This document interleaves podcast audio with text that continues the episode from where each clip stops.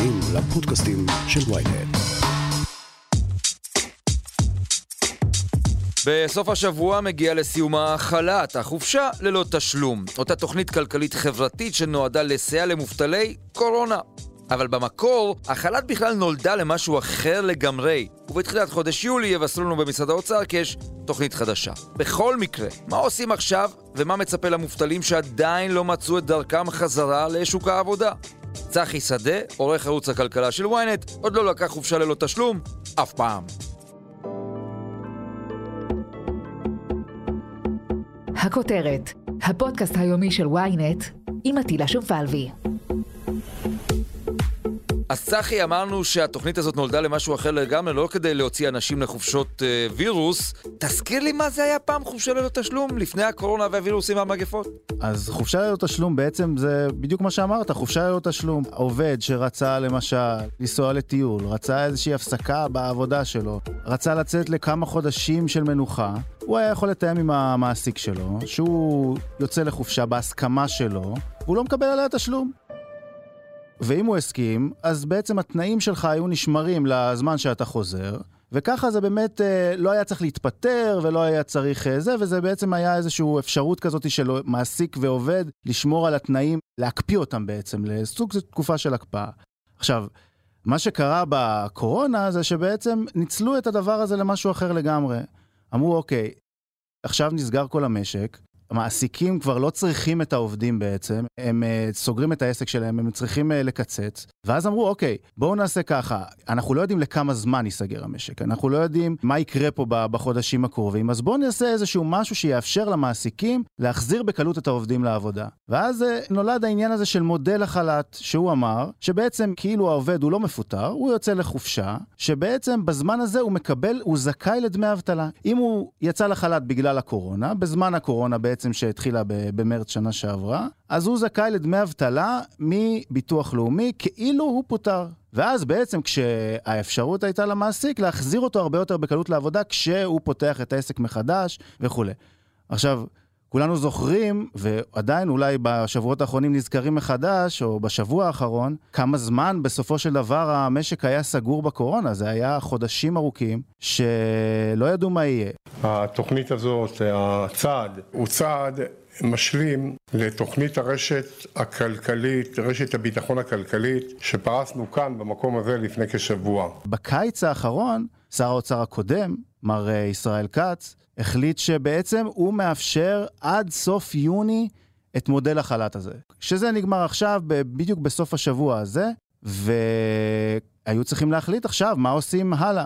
לצערו הרב של כץ, כבר הוא לא מחליט מה יהיה הלאה, ומי שמחליט זה שר האוצר החדש, ליברמן.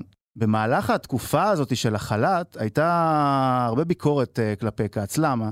כי אנחנו זוכרים, אמרו שזה מעודד אבטלה, כי היו הרבה מאוד צעירים שאמרו, אוקיי, בוא, נותנים לי דמי אבטלה, אז גם אם אני יכול לחזור לעבוד, למה?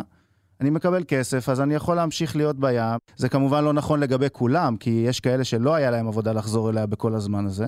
אבל הייתה ביקורת רבה ורצו כל הזמן לנסות את המודל הגרמני למשל, שהמודל הגרמני אומר, בוא אנחנו המדינה ניתן כסף למעסיק חלק מהשכר של העובד, אבל הוא חייב להישאר בעבודה. זה לא קרה, כץ אה, וגם אה, מי שהיה עוד שר אוצר באותה תקופה, אה, אדון בנימין נתניהו, לא רצו לעשות את זה, כי הם רצו אה, לספק רשת ביטחון מוחלטת לאנשים אה, במהלך הזמן הזה. שזה לא רע, אגב. שזה כ- לא רע כתחושה. וזה מצוין. בוא, בוא נגיד ככה, המודל הגרמני וכל המודלים האלה שצריכים לאתר איזה ענפים יותר נפגעים ולמי כן לתת, זה קצת יותר מסובך.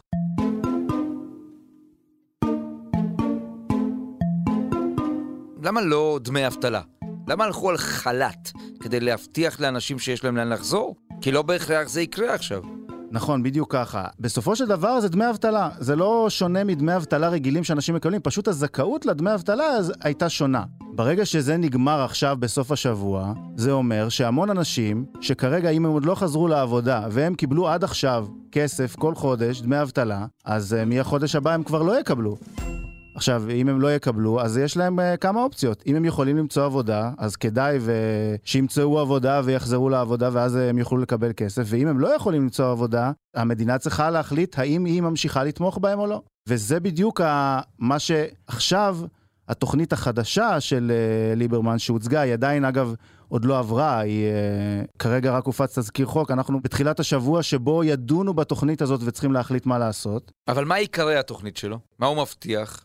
אז זהו. למשל, בעניין גיל המובטלים, שעדיין יוכלו לקבל את דמי האבטלה גם אם הם uh, בחל"ת לצורך העניין, הוא קבע גבול של גיל 45. זאת אומרת, מי, כל מי שמתחת לגיל 45, זהו, נגמר הסיפור. אתם כבר לא זכאים יותר, אתם צריכים uh, לחזור לעבוד או לא לקבל כסף. אם אתם מעל גיל 45, הם נתנו אפשרות של זכאות של מחצית הימים שהם ניצלו עד עכשיו. זאת אומרת, אם אתה קיבלת 80 ימי אבטלה במהלך שנת הקורונה הזאת, אתה זכאי לעוד 40 ימים, אם אתה מעל גיל 45, למשל. ובתוכנית הזאת הם ניסו לתת עוד כמה הקלות, שאחת מהן למשל היא בענף התיירות. ששם רוצים לנסות ליישם איזשהו מודל גרמני. זאת אומרת, לתת מענקים למי שכן יחזור, למי שהיה באבטלה ממושכת, כי הם יודעים שבענף התיירות יש בעיה כמו שאנחנו יודעים, גם עכשיו בדיוק uh, בשבוע שעבר החליטו לדחות את כניסת התיירים בעוד חודש. ענף התיירות לא חוזר ממש uh, לתפוקה מלאה, ופה צריך להיות פתרון נקודתי. אז זה אחד מהדברים שהם מתייחסים אליו בתוכנית החדשה, שאני חייב לומר אבל שצריך לראות איך זה יעבוד, כי הם עוד לא עשו את זה עד עכשיו, צריך לראות איך זה יהיה מבחינת ביטוח לאומי גם כן. אגב, אחת הבעיות שהייתה לכל האנשים האלה שהיו צריכים לקבל דמי אבטלה, זה גם הבירוקרטיה. בעצם יש אצלנו במדינה שני גופים שכשאתה מובטל אתה צריך לגשת אליהם, שירות תעסוקה וביטוח לאומי, שהם אגב די שונאים אחד את השני ורבים אחד עם השני ולא רוצים שהשני יהיה קיים כי הם חושבים שהוא מיותר. למה? כי כשאתה מובטל אתה צריך לדווח גם לשירות תעסוקה, שאתה בעצם לא עובד, הם צריכים להגיד לביטוח לאומי שאתה לא עובד, ואז ביטוח לאומי צריך לשלם לך כסף. והיו הרבה בעיות בירוקרטיות בזה שאנשים לא הצליחו לקבל את הכסף במהלך השנה הזאת. וגם זו שאלה עכשיו, שאנשים שלא יהיו בתוך המתווה הזה ויפלו בין הכיסאות ויצטרכו את העזרה, האם הם יוכלו לקבל אותה?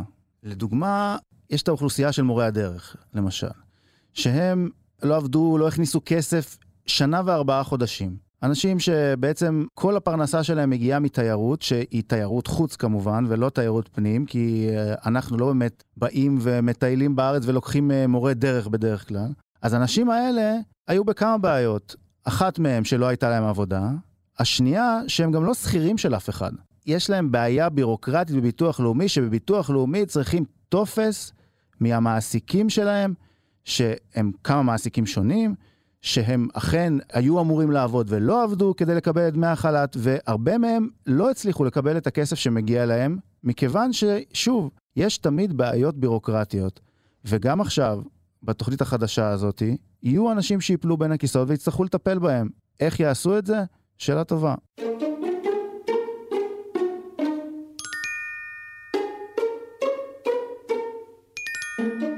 אבל צחי, מה קרה בשוק העבודה בשנה הזו? הרי מדברים המון, והזכרת את זה, שהחל"ת יצרה מצב שאנשים אמרו, וואלה, מה רע לי רגע בים? מזג אוויר נפלא, בירה קרה, מכניסים לי כסף כל תחילת חודש, נחכה לסוף יוני.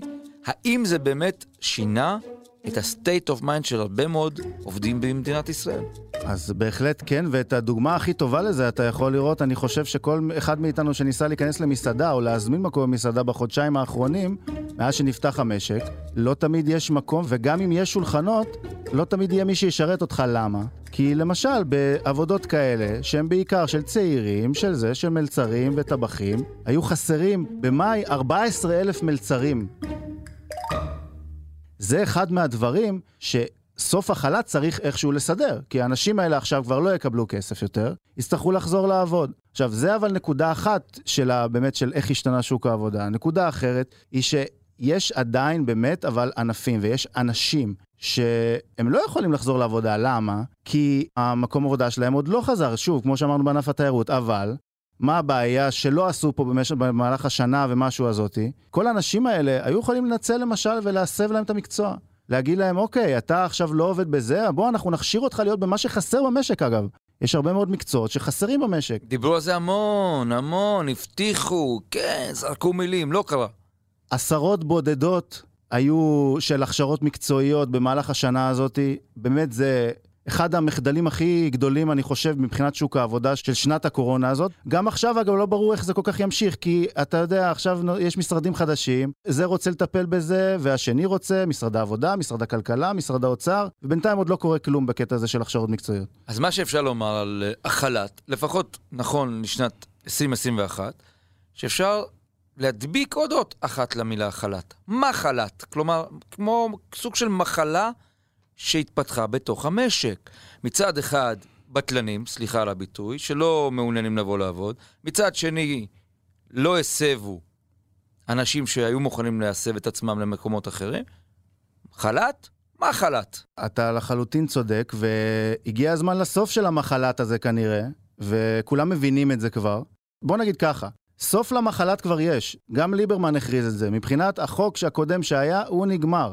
כל הדברים שעכשיו יהיו הלאה, אנחנו נצטרך לראות איך הם יעבדו, הם יהיו הרבה הרבה יותר מצומצמים. יש למשל אוכלוסייה שהיא של אנשים מעל גיל 67.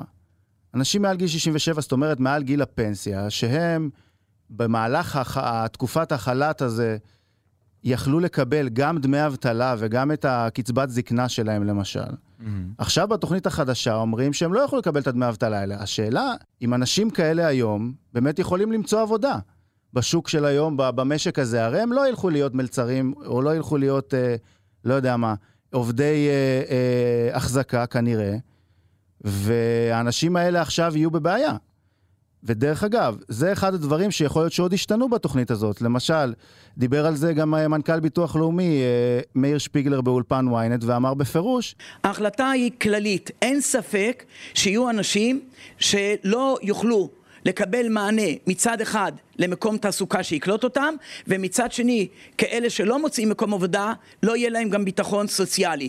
כרגע זה תזכיר חוק, יהיו הדיונים גם בממשלה ולאחר מכן בוועדת הכספים של הכנסת. כמו שאתם יודעים בדרך כלל לדיונים האלה יש משמעות. שכבר הסעיף הזה הוא אחד הדברים שיכול להיות שישתנו. וזה יצטרכו לדון בוועדת הכספים השבוע וזה צפוי להיות עוד כל מיני שינויים. צחי, תגיד, אנחנו יודעים לומר כמה כסף יצא מהכיס של כולנו כדי לממן את החל"ת? אז כן, זה עשרות מיליארדים. אם הגירעון גדל ב-160 מיליארד שקל בשנת הקורונה, זה חלק גדול מאוד ממנו. עשרות מיליארדים. ודרך אגב, גם התוכנית החדשה עכשיו של ליברמן, כמו שהוא הציג אותה, עם ההקלות האלה, זה עוד מיליארד וחצי. אבל יחסית לכל מה שהוצאנו עד עכשיו, זה אמור להיות כבר הסוף. כסף קטן. כן. כדי לצאת מהמשבר הזה. אגב, המשק, אפשר לומר שהוא מתאושש? כן, בהחלט אפשר לומר שהוא מתאושש. יש כן ירידה באחוז האבטלה הכללי במשק בחודשים האחרונים. יש כן עלייה בקניות, יש, שאגב, אה, זה כבר מתקשר לסיפור אחר של התייקרויות במשק, אבל זה כבר, זה כבר לפרק אחר. המשק בהחלט מתאושש, אנשים חוזרים, ויכול להיות עכשיו, הסיום הזה של החל"ת ייתן לו עוד דחיפה אחת קדימה, של עוד עובדים שהיו חסרים במשק. עדיין, זה לא אומר שצריך להשאיר מאחור, בדיוק כמו שאמרו גם שר האוצר הקודם וגם הנוכחי, אני מניח, שלא צריך להשאיר מאחור את אלה שצריך עוד לעזור להם. אבל כדי להניע את המשק עוד קדימה ולהחזיר אותו, בהחלט החל"ת חייב להסתיים. צחי שדה, עורך ערוץ הכלכלה שלנו. תודה רבה. תודה. עד כאן הכותרת להיום. מחר נהיה כאן שוב עם פרק נוסף. אתם מוזמנים להזין לפרקים נוספים בוויינט, בספוטיפיי, באפל ובכל אפליקציות הפודקאסטים באשר הן. אם יש לכם הערות, בקשות או רעיונות, אתם מוזמנים ליצור איתי קשר באמצעות האימייל podcast שטרודלוויינט.co.il עורך הפודקאסטים שלנו רון טוביה, בצוות ערן נחמני ושחה ברקת, על הסאונד ניסו עזרן. אני עטילה שומפלבי, נשתמע מחר.